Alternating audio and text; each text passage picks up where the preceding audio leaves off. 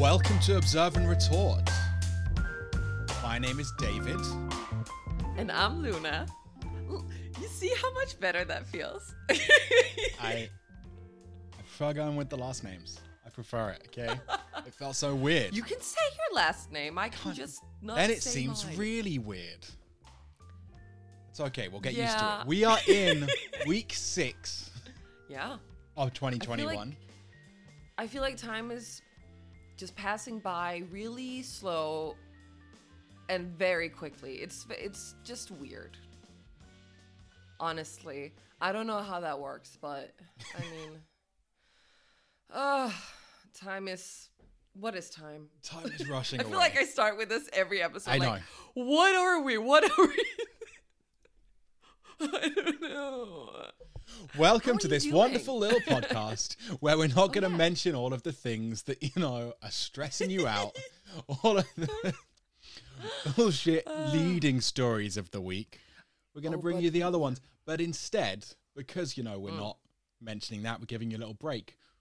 Luna's going to bring some existential pain right to start off with. A little and you take a little. If that ain't relatable, what is, David? What is, if not existential pain? So true. I mean, who are we kidding? You're just fine. You're just good. You're just good, David. I'm dandy. I'm just so fucking great. Yeah. Yeah. So. Yeah, but I totally believe you. I mean, they can hear my voice. They can't see my face. But I'm really pulling off this. Staring blankly into the void. I sound so believable saying that life is great. It's funny. This is like, I'm looking forward to this, especially because we're recording on Mondays and my Mondays always suck because, you're coming down from the weekend and I'm unemployed. So it's like, I'm supposed to. It's the load of I'm supposed to be doing a lot of things that I'm not sure what is and if there's a purpose to doing it, and it's like screaming into the void. So Mondays are a little what's the word? Sad. They're just gray. So I love that we're doing this on a Monday evening because I always get like really happy and. I really feel it. I think this is a grass is greener situation for both of us because from my perspective, I'm completely like, hey, if I was unemployed, then every day's a weekend. I can just not care. Which is true in the beginning. My Mondays get sad because I have to go to work. Yeah. But I completely get it. I 100% think if I was unemployed, then I would hate Mondays even more. Just I get it. I mean, I think it's definitely, I know in my heart of hearts that if I had a job, I would thoroughly be frustrated with it and want to be unemployed again. But the thing is, you don't know who's listening to this podcast, Luna, okay? Maybe your potential employer out there listening right now. What my dear friend here meant to say is if she had a job, she would put her heart and soul into it. There would be nothing other than the job. Okay? I would, of course, do my best. I'm only And her best would be more than good enough. Her best would be the peak. You've never experienced her best. Okay? It's just very difficult to please hire my friend. Imagine something right now that is awesome because the jobs out there that I'm seeing aren't really. Like, honestly, I would just like to work at a place where I don't hate the people, where it's just like nice and I just vibe with whatever it is and it doesn't have to be my calling or anything. I would just like not to fucking hate it with everything I got. And that's the only kinds of jobs I've ever had. So it's just difficult for me to imagine that there is a place where I don't hate it. But of course, like now, if I got a job, and I'm saying if, so I'm really, I'm top of my shit. If I got a job, I would hopefully be using some skills that I now have from my education or whatever. Like it would be something more interesting than my shitty straight out of high school job for sure. But, you know, I'm seeing a lot of people who've had a lot of education or whatever they're doing who still hate their jobs. So I'm just yeah, I don't know what I'm saying. Just as your future employer may be listening to this, I believe some of my current colleagues listen to this podcast. So I would like to state clearly and loudly that I'm very grateful to have a job where I love everyone who is there. And it satisfies me fully. And you feel fulfilled. Let's just clear that up right now. Appropriately challenged and just appreciated. And on that note, Luna has you've entirely cut out.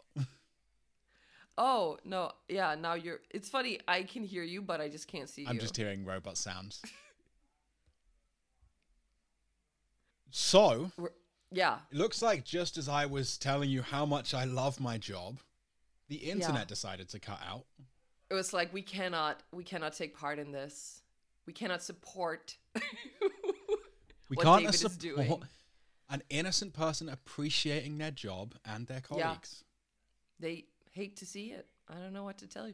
I love the fact that you needed a little chocolate before you could continue. I'm like, I just need a flake. I'm just going to eat a flake. Just taking your sweet time. It was your internet that cut out. I felt like I deserved some chocolate. How do we know it's mine? It didn't say, "Oh, I'm out, bitch." It wasn't that. It wasn't. It's probably my internet. It was 100% yours. Okay. I mean, so we've had some issues. I deserved some chocolate to make up for it. Yeah. I always support people eating chocolate. I would be a hypocrite if I did not. I'm all about it. I've never related more. I don't know what to tell you. So, on that peculiar note. Do you want to get into it? Yes. You warned me in advance this week that you had a big story. Or I have, size, because, maybe not in importance. I don't know. I saw the story. I'm sure you saw the headline also. And then I was like, oh, I can just kind of just talk about the article, whatever. But the thing is, it kind of is based on a whole big thing. So the news is that there's been a new science discovery, or like a puzzle has been solved with the help of the Frozen movie. Have you seen? I did not see. Okay. This. So I don't want to say too much. Do you have thoughts? I'm excited to see where this goes. I'm struggling with the concept. When you said big story, I was thinking like you'd gone on a deep dive into like a social issue, Myanmar coup or something, and now you're telling me Frozen movie discovery. I am so excited to see how this turns out, to have some heft to it. Like it's just it's not expected. There's so many expected ways to have some real girth, and yet this one wasn't ready for it. I'm doing something a little different than I usually do, but it was because I read about the new scientific discovery with the help of something from Frozen, and I was like, well, I'm really curious about what Frozen. What the whole story is about, this old mystery. And I was like, but maybe the people want to know all the details too. And I was like, you know what? I'm going to tell you a fucking story. So I'm excited. I'm going to get into the deep waters because I haven't done this before, and I'm going to try and like take my sweet time. And also you should tell me if you're confused about anything, or if I'm going too quickly, or also this is about stuff in Russia, so I will be mispronouncing, but I will do my best. Okay, so I think mispronouncing names is the only consistent feature of this podcast. Also, we're a podcast. Like, this is how we know we're a real podcast. Like, oh my god, we don't know how to pronounce things correctly. You know, it's classic. That's how we know we're real podcasters, right? So I will be very shamelessly taking everything from a National Geographic's article from Robin George Andrews that's called "Has Science Solved One of History's Greatest Adventure Mysteries?" Yeah, you know what? I'm just, yeah. Look, I just got Disney Plus, and I haven't seen Frozen, but I did see... You've never seen Frozen? I've tried to watch Frozen, and I've fallen asleep in the first 15 minutes, and I fucking love Disney, so this is a problem. Anyway, what I'm saying is, I did watch Anastasia, which I know is technically not Disney, but it is on Disney Plus. Shut the... I knew you were going to say it. Fucking knew you were going to... It's on Disney Plus, because Disney own Fox. Anyway, that's not the point. The point is... I am big into old Russian mysteries because that's all about Rasputin. Yes. So ready for this story. So ready. Also, I can just so recommend, if you want to hear everything about Rasputin, there is one of my very favorite podcasts called Last Podcast on the Left. They have, I think, a 4-episode thing on Rasputin, which is hilarious, and you will learn everything. Apparently, he had a huge dong also. It doesn't matter. Anyway, Last Podcast on the Left, Rasputin episodes. It's a great also way to get into Last Podcast on the Left. Like, that's how I really got into it. Okay, now I'll stop talking about other podcasts and get You decided to do something different, but you did need to get a mention of dong in at some point in the episode. That's the first thing I remember. Probably also the last thing I remember. It's like, yeah, something about a huge schlop. Okay. Sorry. Let's move on from you. Yeah, your face is not appreciated. That was not okay.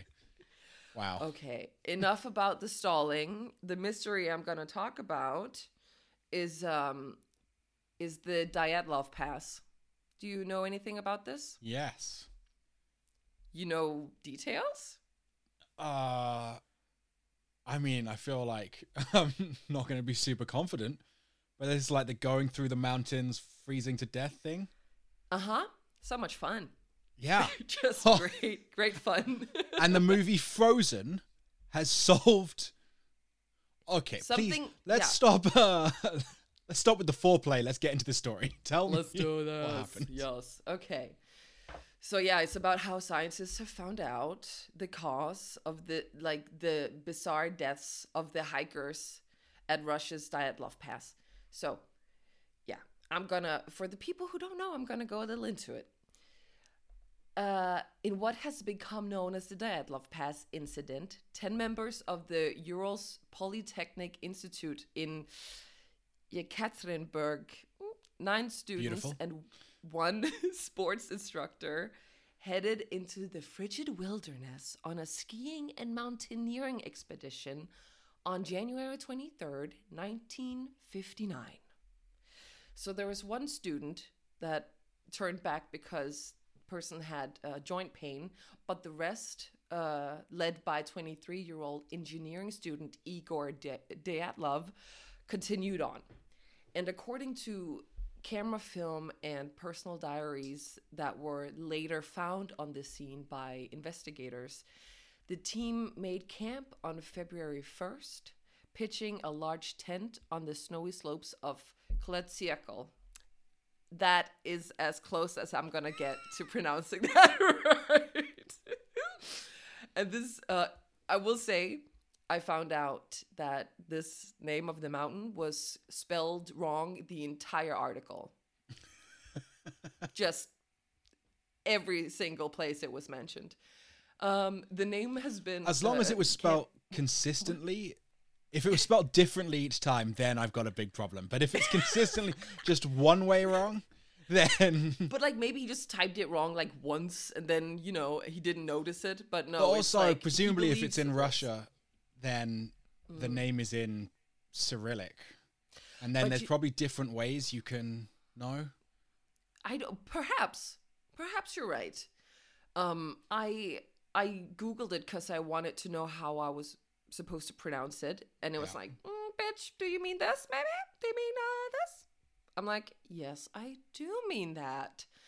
But it's just always funny to me when this stuff happens. Like I'm not going to shit on him because he wrote a very nice article, But it's just, you know, when you're a professional writer in some capacity, and I am so anxious when it comes to names, especially when it's other languages, and I want to be respectful and I don't want to forget. I really, also because I'm used to people spelling my name wrong all the time.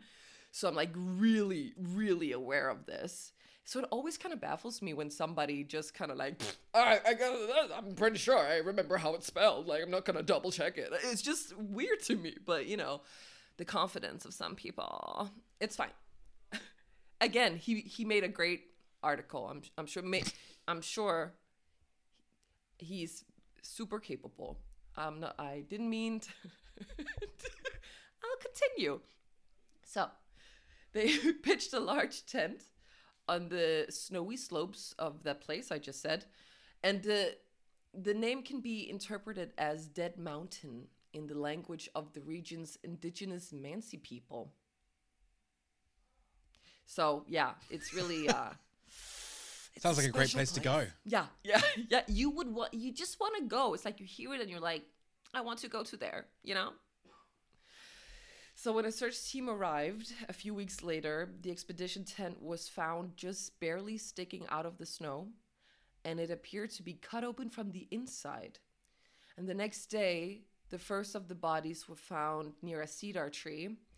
Over the next few months, as the snow started to thaw, search teams gradually uncovered a lot more horrific stuff, like all 9 of the team members' bodies were scattered around the mountain slopes, and some in like a weird state of undress. Some of their skulls and chests had been smashed open, and others had eyes missing, and one person didn't have a tongue. So for pretty obvious reasons, this has been like a mystery, like what the hell happened here? So each body was like a piece in a grim puzzle, and none of the pieces kind of fit together. A criminal investigation at the time blamed the deaths on an unknown natural force, and the Soviet bureaucracy kept the case quiet. And the lack of detail about this event, an apparent massacre that transpired in a deeply secretive state, obviously gave rise to some very long-living conspiracy theories, from secret military tests to Yeti attacks. You know, there's been a lot of a lot of conspiracies about this. What the fuck happened? Oh, I love this kind of shit. But part of it, I think it's just the number of different things. Yeah. Because, the state of undress, I know that sounds really weird, but that's actually normal if people get freezing. I also have data on that I will get to, but we can also talk about it now if you really want to. No, I just, it's the number of, it's like a few things would make sense, or a few things you can explain away. Sure. Purely the number of different things. We're going to save it until later. I'm not getting into it deep. I'm just... Well, David, you have a tendency of kind of spoiling a few things. Not going any further. Stay calm. You can't help. You have all the knowledge. You didn't even have to Wikipedia that, and I did. So, Okay. So, in the wake of renewed media interest and pervasive outlandish hypotheses, Russian authorities, they recently re-examined the case around the Dyatlov Pass and concluded in 2019 that an avalanche was primarily responsible for the 9 deaths. But the thing is that key scientific details were not in the report, including a clear explanation as to why, how an avalanche could have taken place with no documented evidence of its occurrence.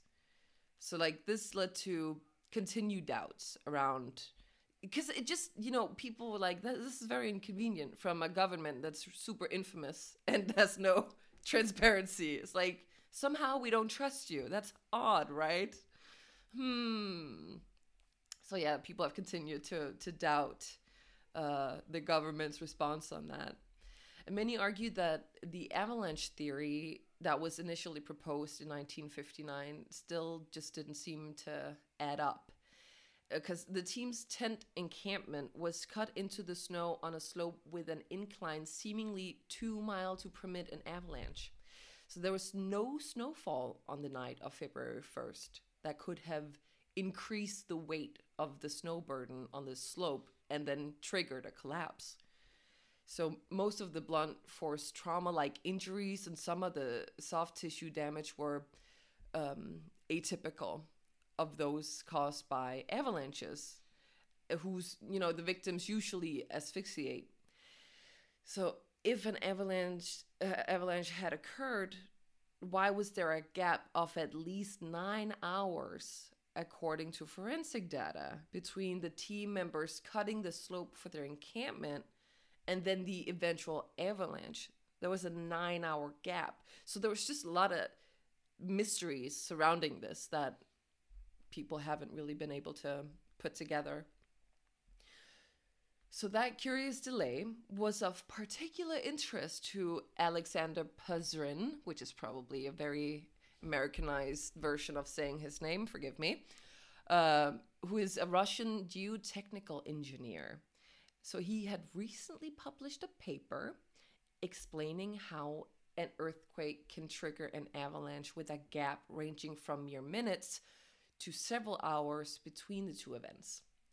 And he teamed up with Johann Gaume, which is probably also not how you say it, who is head of the Snow Avalanche Simulation Laboratory at, I'm sorry, it's just a fun word, at EPFL, which is a Swiss Federal Technical Institute. So they wanted to create analytical models and computer simulations to try and replicate the hours that went missing. And this is kind of funny. And no, it's also a little sad. It's just a funny little thing in the article, which like, that was a choice. It says, the scientific investigation came with an added benefit from Puzrin's wife, who is Russian. It's a quote. When I told her that I was working on the Dyatlov mystery, for the first time, she looked at me with real respect. I'm like, oh, honey. For the first time. Are you okay? Yeah. I wonder how long they were married, and it was like, now I respect you, bitch. Well done. Oh, anyway. Okay, so the shallow slope argument against the avalanche theory was tackled early on. Because, yeah, it really wasn't that shallow at all. The wavy features of Kholat Syakhl that was covered by snow made the slope appear mild, but it was actually closer to 30 degrees, which is actually the minimum requirement for many avalanches. So reports dating back to the site's initial investigation also describe an underlying snow layer on the mountain that didn't clump together, which provided a weak, slippery base that then a lot of overlying snow could easily slide over. So the cut the team made in the snow to pitch their tent destabilized the slope, but additional snow had to have collected before any avalanche could happen. And so it did show, like the weather report showed that there was no snow that night. But the diaries note that there was very strong winds. And these were likely to be katabatic winds, which I totally knew what were, you know. I did not have to Google that at all. Yeah. This means that heavy clumps of frigid air that brought large amounts of snow from like higher up down towards the campsite, like increase the load of an already delicate slope and explain the 9-hour delay between the snow cut and the avalanche. It's so funny. Usually I would never think this kind of sciencey stuff is interesting, but like now I'm older, I'm like, ooh, I just want to get into it. Now I've watched so many documentaries and shit. I just like can appreciate it now because it's not like somebody tells me you have to be interested in this. And now I'm Googling like biogeographical, see, I don't even know the words. I fucking slept in school, okay? But now I want to know. Sounding so professional up until that point. It's so funny because I'm thinking, I don't know if anybody gives a shit about what I'm talking about right now, but I have this newfound excitement about these kind of things. So I just want to share it, you guys. Okay. Okay, so the researchers' computer simulations show that the avalanche wouldn't have been huge. It would maybe like involve a block of icy matter about, it says, the size of an SUV. Sounds pretty huge. Yeah. That's very American. The small size explains why no evidence for an avalanche was found during the initial investigation, because it would have infilled the cutout campsite before being very quickly buried by fresh snowfall. So the question is how such a small collapse could cause such traumatic injuries, because the injuries were wild. And this brings us then to the unorthodox reason for solving this thing. So Gaume explained how a few years back he was very struck by how well the movement of snow was depicted in Frozen. So impressed, in fact, that he decided to ask the animators how they pulled it off. So he went to Hollywood to meet with the specialists who worked on the Frozen snow effects.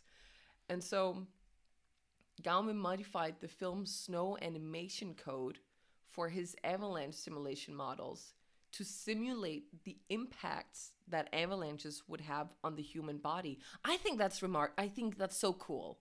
So they put Anna and Elsa down at the bottom in a tent, and then they just threw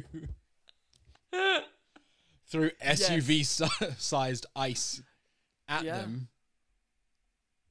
And now science. Yeah. God, science is great. It's just, it's so funny because I don't know shit about something like this. So it's so funny when you have like an epiphany of how, like, then you just have a code from this other place, from this other thing. And then, like, computers are cool. Oh my God. I sound like a boomer. Thank you for the conclusion. And that was that. No, I have a little bit more. So now that he had the code, they needed the realistic data about how the forces and pressure, like how that would hit the human body in an avalanche. So using the data from General Motors from the 70s, this is kind of fucked up when you think about it. They took, in the 70s for General Motors, they took 100 cadavers and broke their ribs by hitting them with different weights with verifying speed to see, you know, what would happen in a car crash, because they needed the data to adjust the safety of seatbelts.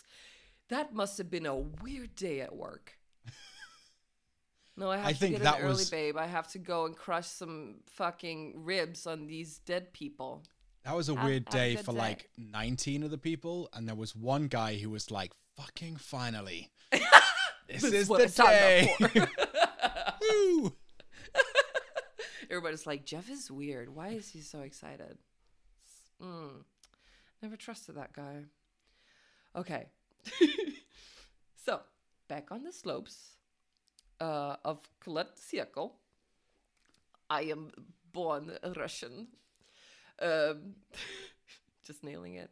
The team members had placed their bedding on top of their skis.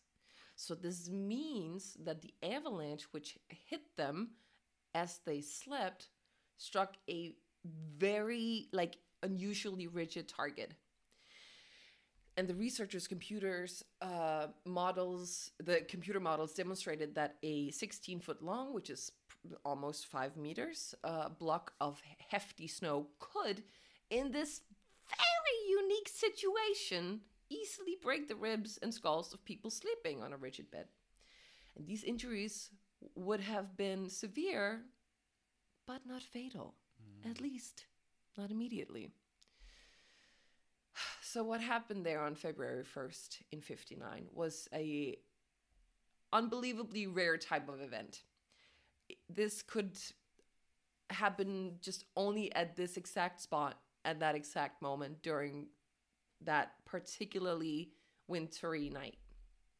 And what happened after the avalanche is speculation, obviously, but the current thinking is that the team cut themselves out of the smothered tent, fleeing in a panic towards temporary shelter in the tree line a mile or so downslope. 3 of them were severely injured, but everyone was found outside of the tent. So it's likely that the more able-bodied survivors dragged the injured out of their smothered shelter in a try to rescue them. Yeah. So Puzrin says, this is a story of courage and friendship. And I mean, that I would be so bad in that situation, David. We've talked about this before. Oh my God. I would be like, I don't know. Just tell me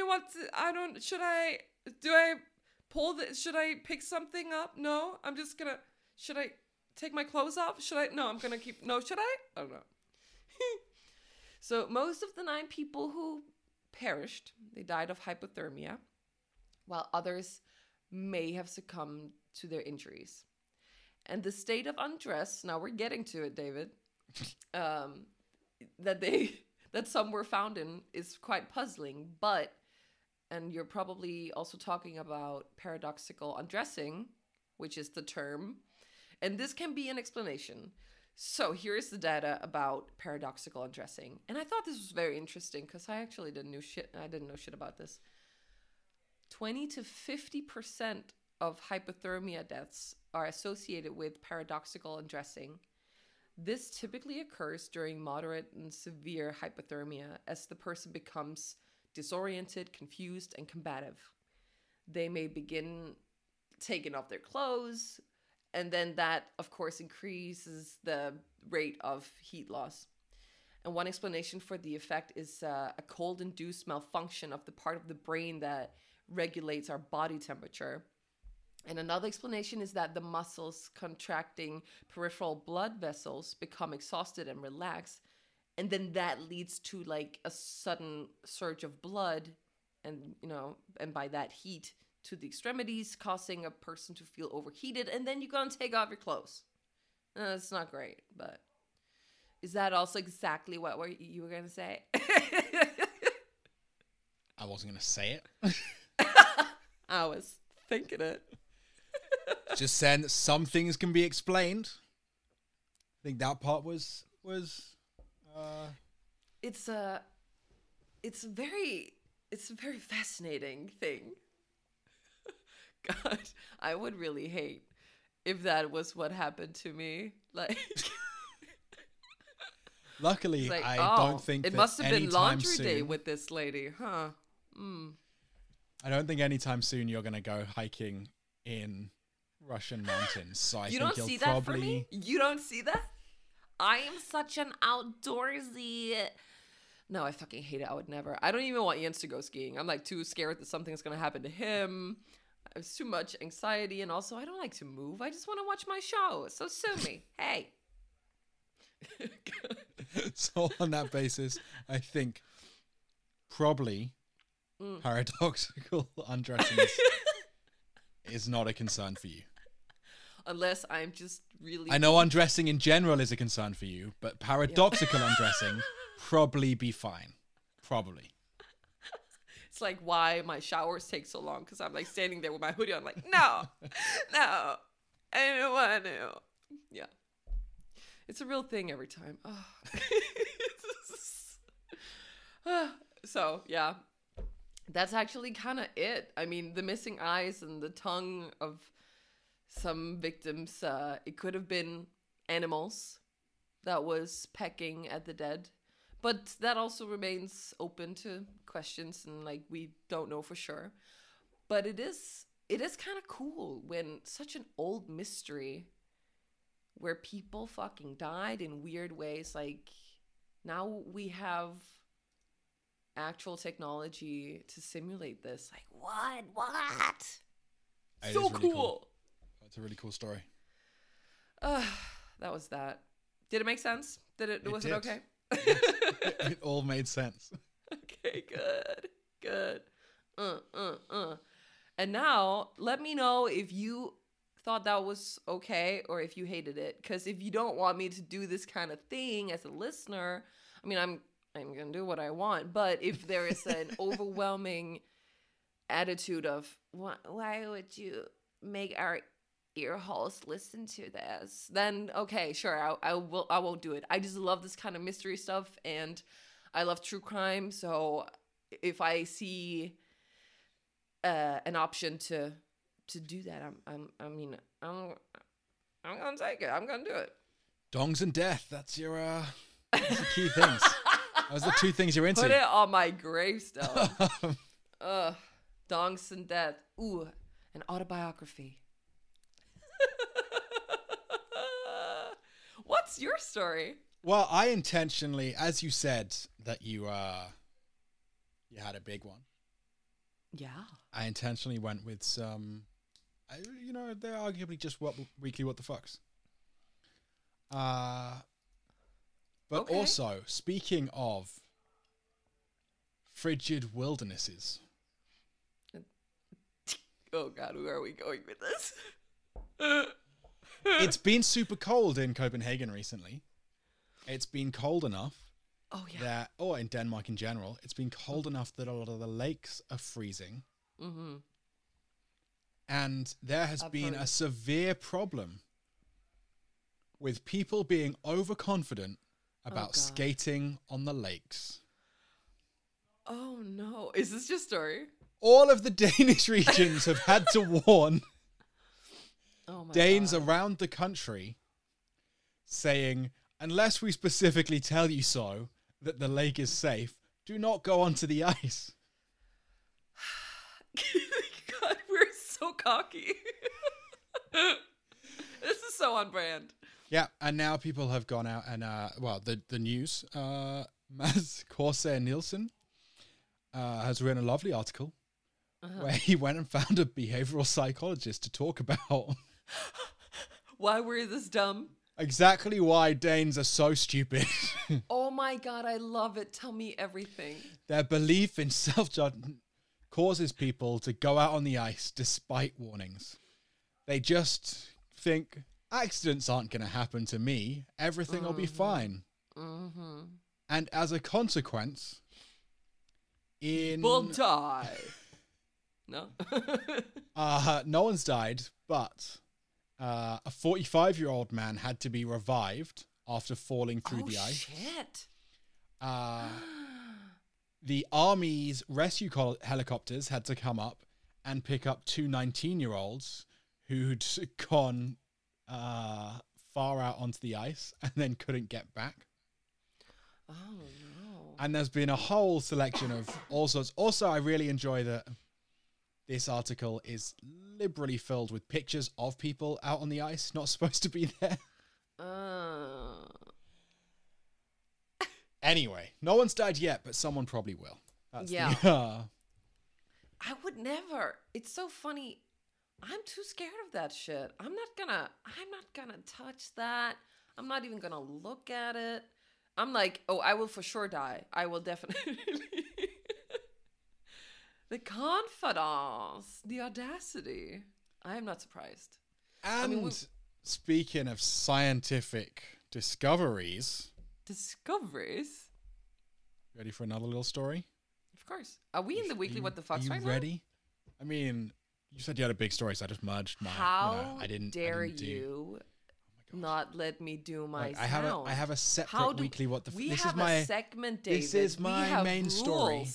I have two main stories, okay? And they're all just... They might seem like they're what the fucks? I know I have a what the fuck. Don't worry. Stay calm. Anyway, as you spoke about freezing cold and science, my other story happens to be about science. Oh, look at you. Scientists have taught spinach to send emails.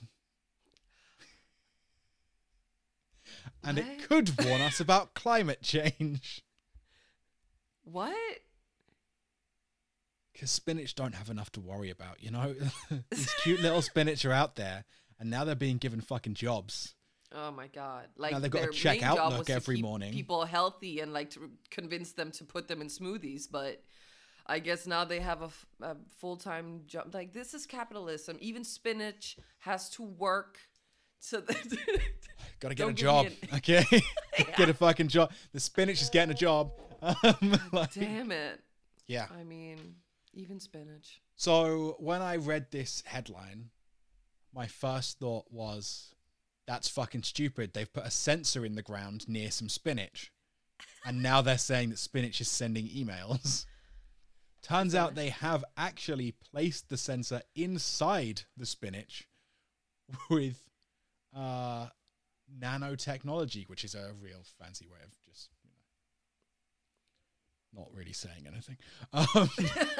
It's really small. It's technology that's real, real small. Tiny. Mm-hmm. Real small. But yeah, they've used something called plant nanobionics. Okay. That sounds hot. Which, as far as I could understand, is basically genetic engineering. Science is cool. But yeah, so it's slightly more than just putting a sensor in the ground next to spinach. It is actually the spinach itself that is sensing. And now it needs to worry about climate change. It's trying to say, there's some chemicals in this soil. Help me. Help me. Help me. Oh, that's cool. What is life? Does it mean anything? Why are we here? What is my purpose? That's basically the summary. Why do you keep confusing me with kale? I never asked for this. Yeah. Can't be easy.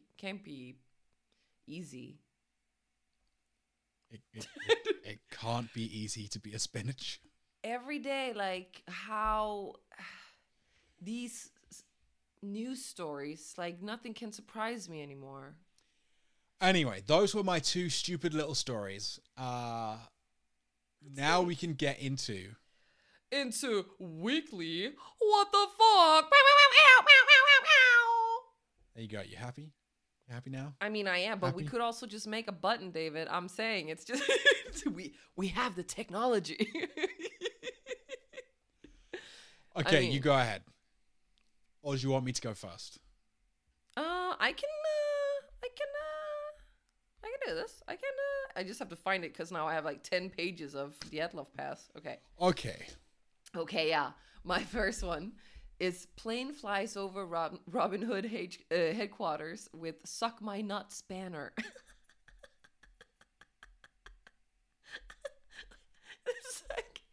This is so funny. This dude who doesn't even live in San Francisco where the headquarters is, he paid for this plane to fly the banner with Suck My Nuts Robin Hood on it. It's beautiful. I will be putting pictures on the Instagram with that shit.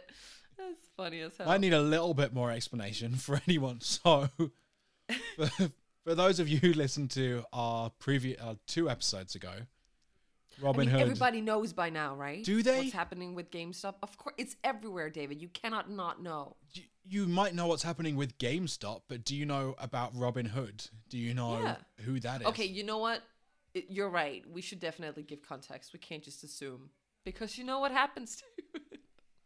Don't even fucking say. I won't do it. I'm gonna in two sentences just say Robin Hood is the huge platform in which many of these stocks were being bought, and Robin Hood banned people from buying GameStop, which is widely being seen as responsible for stopping all of the crazy increase in GameStop and the collapse. Yeah. So one of the guys who made some money on GameStop bought a flying plane message. It's so funny. I mean, way to spend your money. Yes. Now you bring one. I just have one, and it's barely even a news story, but it's an important piece of research. Oh. A gentleman called Eric Gilliam has done some essential research that I thought you would all be very interested to hear about. Oh God. Into what's whiter than golf and horse riding? Me. So, Eric Gilliam, there's stuff that's much whiter than you here. Eric Gilliam has looked into emergency room data from across the US. So every time that you go into an emergency room in the US, they will ask you, what is your reason for attending? Mm-hmm. And a variety of other questions, including, what is your ethnicity? And in this research, he has checked, what is the whitest possible activities? Oh, what activities are damn near or exactly 100% white people? So no other ethnicities or almost no other ethnicities have presented with this issue, this cause of injury. Oh my God, I'm so excited. What is it? Oh, wait, no. Can I guess? Go ahead.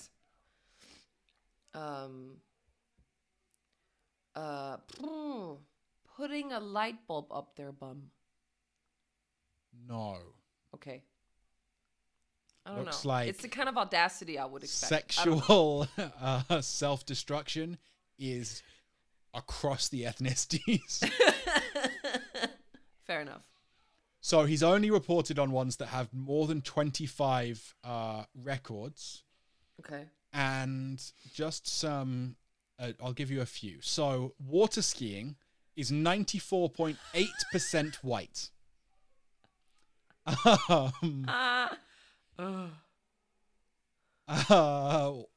Tarpaulins are listed as the reason of injury. What is that? You know, like big plastic blue sheets that you would use in DIY or in the garden. Huge plastic blue sheets. Okay, it's like presenning in Danish? I don't know. Yeah, maybe. I'm guessing. Yeah. Like a tarp? Yeah, a tarp. Okay. That's short for tarpaulins. Oh, bitch! Look at that. Injuries caused by tarpaulins are 95.6% white. That was a real surprise to me. I didn't realize that tarpaulins... But they would just, like, get overwhelmed. I don't know what's happening. No, I did actually look into this. Apparently, tarpaulins can be really dangerous. When they blow up, they just carry you away like a little parachute. And if the wind catches them, you can get just thrown all around the place. But apparently, black people don't have that issue. I don't know what they're doing to their tarpaulins. That means that non-white people in general are not struggling with this. But apparently 95.6% of all tarpaulin-related injuries were white. Okay. Roller hockey. I'm sure this is not a surprise to anyone. What did you say? Roller hockey? Roller hockey. What's more white than hockey? Roller 96.7. You know, ice hockey was up there. Ice hockey's 92.4. Sure. But roller hockey is 96.7% white. Taking it to the next level. Yeah. Mm-hmm. But with taking the top spot with 100% white, skeet shooting, which is a form of clay pigeon shooting, apparently just white people. So to all of our non-white listeners out there, if you want to break some boundaries, don't go getting, a job in a senior leadership position. Don't go changing the game. What you need to do is go out skeet shooting on rollerblades and fucking with a tarp as a cake. See what happens. Let's break down some barriers, people. Let's shatter that one. Oh my God. Oh my God. Do you have more data? This is amazing. I could listen to this all day. There's so much data here about... That's hilarious. That's so funny. Mm. Yeah. That's my stuff. Weekly what the fuck. Water tubing, nice. 90.9%. Yeah. What the fuck is water tubing? What? I think it's when you get into like a blow up tube and then you get pulled behind a boat. Tube? I'm so confused. Like a little inflatable donut that gets pulled behind a boat. We really think we're fucking immortal Jesus. This explains why Danish people are falling through the fucking ice or whatever. They're going on the ice. Because this is like, we're immortal. We can do anything. Also, we're not racist. We're like super cool, you guys. Everything is fine. Nothing is bad is ever going to happen to us. It's cool. It's super cool, you guys. Okay. I'm not really sure whether "we're not racist" comes into people being I don't know. I was just thinking about Danish white people, and that's kind of up there. I know it didn't really correlate. Anyway, my last one. Italian. I was thinking about this as a head story because there's a little more to it, but I thought, I'm just gonna squeeze it in here. Italian mafia orders ambulance drivers to stop using sirens because they disturb drug dealers who mistake them for police. And that's super hard, you guys. Stop it. Stop going and helping people who are dying because we're trying to deal drugs. Get it. I respect it. I feel like, look, they're just trying to do their business. And then these fucking people come along and ruin it all. Have heart attacks. How dare they? Okay, you're assuming all these people are dying from heart attacks. I'm assuming they're dying from skeet shooting, so... Well, it is Naples, Let's see what happened. Who knows? Well, it's the mafia in Naples who's ordering the medics to stop using sirens. And they think that it's the police, and that's just not fair. And actually, 2 gang members have reportedly threatened to kill a driver who was blaring a siren. So it's not great to be an ambulance driver in Naples right now. It's not like super fun. Yeah. So they should take up water tubing. It'll solve all their problems. Make them feel great. Fucking water tubing. I still don't know what that is. I have no, like a tube. Like you're covered in a tube and then you're on the back of a... I'm so... What? I don't know how to... Just Google it. I'm picturing one of those like that the dogs run through in these training competitions or whatever it is. And no, like then you're... You're telling me tube. I'm going to picture a tube.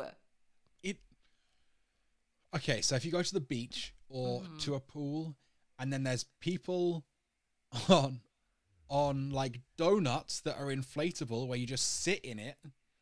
Is that a tube? Yes. Then call it a donut. That's not a tube. I'm so very sorry that the emergency rooms in the US aren't accounting for your needs when they're recording how people got injured. You know how literal I am. That's really rude of me and the emergency rooms. And I mean, that's almost as big an offense as driving an ambulance around Naples. So I'm sorry from the bottom of my heart. The internet is filled with videos of people getting hurt on donuts behind a boat. And it's always white people. It's true. Actually, now you think about it, obviously. It's fucking white people. God, we know how to have a good time. Jesus Christ. On that beautiful note. I feel like we are. It's time. It's time to leave the people. And thank you for listening, everybody. You made it through. We're proud of you for making it through the week and also the podcast. Such high self-esteem. That's not a great boost. Oh my God. I just put my foot in my mouth all the time. Jesus Christ. Anyway, if you like it, tell your friends about it. You can comment on stuff, subscribe to the podcast. It's just nice to do. It helps us. I mean, that would be nice. Like, it's fine if you don't wanna, but kind of like do it anyway. Anyway, we'll see you next week. I'm turning your mic off now. Oh Okay. Goodbye.